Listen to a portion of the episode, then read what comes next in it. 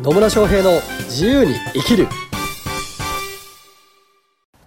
始まりました。始まりました。イエーイ。野村翔平です。マリリンです。今日も野村とマリーがねもう楽しくてもうしょうがないっつうね。はい。話をするコーナーがやってきましたよ。やってきましたねほんと。楽しいしかない。みたいなねね2021年もね始まってね、はい。まあちょっとね新年モードも落ち着いてきた。今日この頃いかがお過ごしでしょうか？言えてない。まだちょっと新年モードという中でね、はい。えー本日のテーマは？す本日のテーマはお。何かと言いますと何かと言いますと？起業をするときに大切なことっていうねことをテーマでねお送りをしていきたいと思います。ほう起業するときに大切なこと。はい。えー。なんでこのテーマにしたかっていうと、はいはやっぱりねあの、まあ、2020年いろいろあったじゃないですいか2020で年まあいろいろあるでしょうね。多分ねこのままじゃいけないなって思った人もいると思うんですよ。でね。新しいことをしたいなって思った時に、うん。ねね。起業起業を始めてみようかなって思った人もいるかもしれないからそのね最初のスタートアップの時に何を大切にしたらいいのかなっていうのを野村さんにね、はい。今日はお伺いをしようとお思って。伺いをね。はいこのテーマにしましたなるほどね。まあ確かにね2020年ねういろいろありましたね。ありましたね。ほんとねちょっと個人的には意味わかんないけどいろいろありましたね。は まあだいぶね環境的にそうね変化が大きかった年だろうなとは思いますよね。うん。ねいわゆるコロコロナ的なやつですよい、ね。コロナ的なやつですね。ね。コロナ的なやつのせいでなんかねあんまり外出できなかったりとか、うテレワークが進んだりとか。ねえ。んねうんでもねそれを経験したからこそこのままじゃダメだなって気づいた人もたくさんいると思うんですよね。確かにね。もう本当ね街の様相が結構ね変わりましたからね。変わりましたね。なんか本当ねオフィス街とか行くとね、うん。大変ですね。誰もいないみたいな。誰もいない誰もいないみたいなね。お店入っても誰もいないいみたいな。いね。8時なのにえもう深夜みたいな。ね本当ね。本当ですよ。もう12月の金曜日なのにう居酒屋入っても誰もいない。誰もいないまでは言わないけど、うん。本当ちらほらしかいないんうんうんとかね、あってね。ありましたね。もうお店大変だなって思いましたね。そうですね。ねえ本当大変ですよもはい、え、そんな状況で2021年ねどうなっていくかでまあちょっとねあの収録してる時ってタイムラグあると思うけど多分あんま変わってないと思うんで、うんうん。あれなんですけどうん本当ねどうなるか予想はつかないです。来ませんね。つかないです。うん。でって考えるとですね、はあの会社に会社もねうーんぶっちゃけ結構倒産する会社とか出るんじゃないかなと思ってます。うんうんうん。本当にそうですね。うん。んなんですよ。うん。ねえもうなのになぜか株価だけが上がるというね、まあ、謎の現象も起こってますけど、まあ、それを置いといたとして、まあ、本当ね変化の年、まあ、2020年もだいぶ変化の年だったけど、うん。それを受けてこの2021年でどうしていくかっていうところは結構大きな決断を迫ら迫られるというとあれだけどな。どうしていくかっていうのがね個人個人考えるタイミングかなとは思いますね。そうですね。うん、で結局会社に勤めてることが安定だっていう神話がずっと続いてたじゃないですか、は まあ神話でしかないと私は思ってるんですけど、はい。会社にいるから安心かっていうとそうではないわけですよそうね、ですねうん、だっていつその会社が倒産するか分かんないっていうのは2020年本当にね感じた人もいるし、うん。今後もどうなんだろうっていうふうに思ってる人もいると思うし、うんうんうん。で倒産しないまでもいわゆるリストラだったりとかっていうのは今後起こってくるわけですよ。はい。って考えるとですねやっぱね自分で稼げるとか自分でビジネスするっていうのはな大事だなと思います。そうですね大事ですね。ね。っていうところからの起業する時に大大切なことですよね、はい、結構前置きが長いなと思って聞いたんですけどね そそういうことですよ。だから起業を考えてる人もね増えてるんだ。起業あの起業って完全に会社を辞めて起業じゃなくても副業でもいいから、自分のビジネスをどう持つかっていうところっていうのを考えられてる方が増えてるんだろうなっていうふうに思います。だからまあ私のところにも相談来る方も多くなってるしまあ企業塾とかね来ていただく方も多いんですけど、うんうん。起業する時にね大切なこと。ね何ですか？起業するときに大切なことやってみようっていうね。やってみようっていう、ね、勢いだと思います。勢いね。勢い大事、勢い大事ですよ。本当ね。でこれあそうそう。言ってもらってそうなんですけど、うん。あのねやるかやらないかやってみたいで終わる人と、うん。実際にやってみるっていうのでは大きな差があるんですよそうねですね。うん、でそこには決断が必要なんですよ。はい。決断。決断力。決断力ですよ本当。必要ですよ。本当ですよもう。特にねあのじ起業する要は自分でビジネスを持つっていうことになったら誰かから指示命令をされてこれをこなしとけばいいではなくて、うん。自分でこれをやっていくっていうのを決断し選択しでそれを実行していくっていうことが求められます、そうですね。うん、なので起業するしないで大切なことで言うと本当ね大事なのは自分の責任まあ自己責任っていう言い方したりもするでしょうけど、うん。自分の責任100%自分の責任なんだって思えるかどうか。ここですよ。そこですね。です。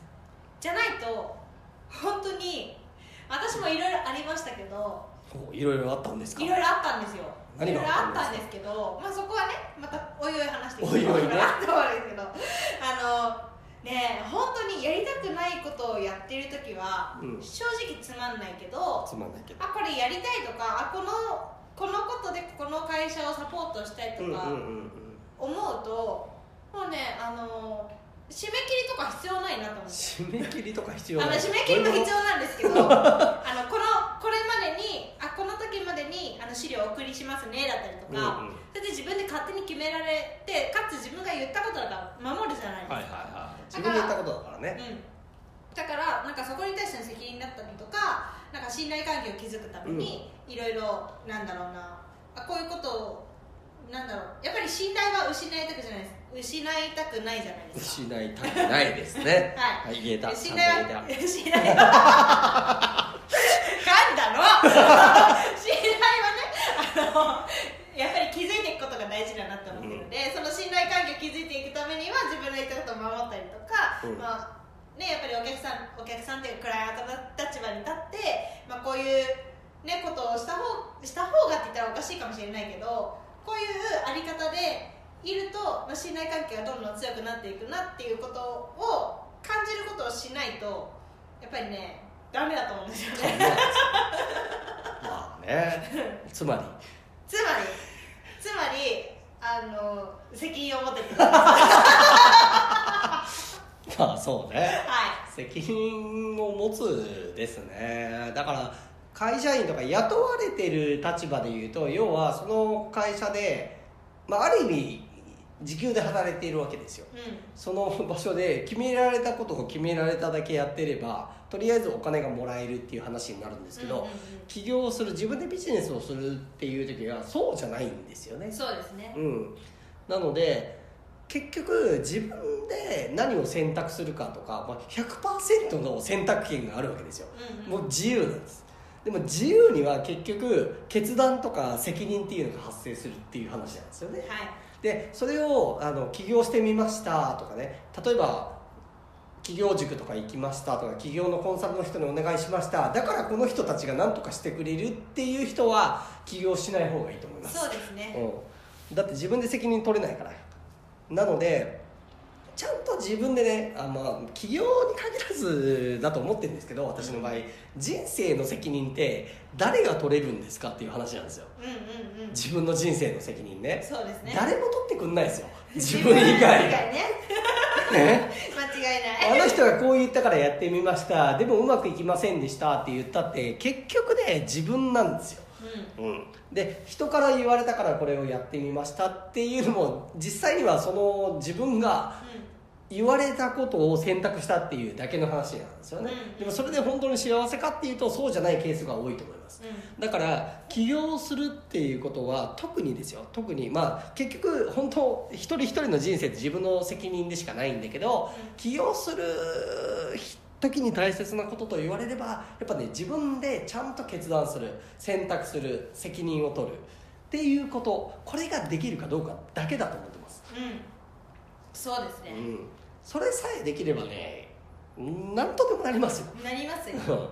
人のせいにしてたら要は人のコントロール権の中にいるわけじゃないですか、うん。自分でビジネスも人生もコントロールできないっていう話よ。うんうん。でいるとあんまりうまくいかない。うんうん。でもちゃんとこれは自分が責任を取って決断をして選択をしたんだっていう風な行動を取っていけるんであったらそれがね成,、まあ、成功というかな自分の幸せの道だと私は思ってます。そうですね。ははい。なんでね起業をするしない。っていうことで言うと本当ね自分で責任取れるかうん。以上それだけ、まあねあのー普通一般的にまあ会社勤めてうんで人に言われたことをやりながらってやっててでいざ起業するってなるとそれがねなかなか抜けない時もあるんですよ。お。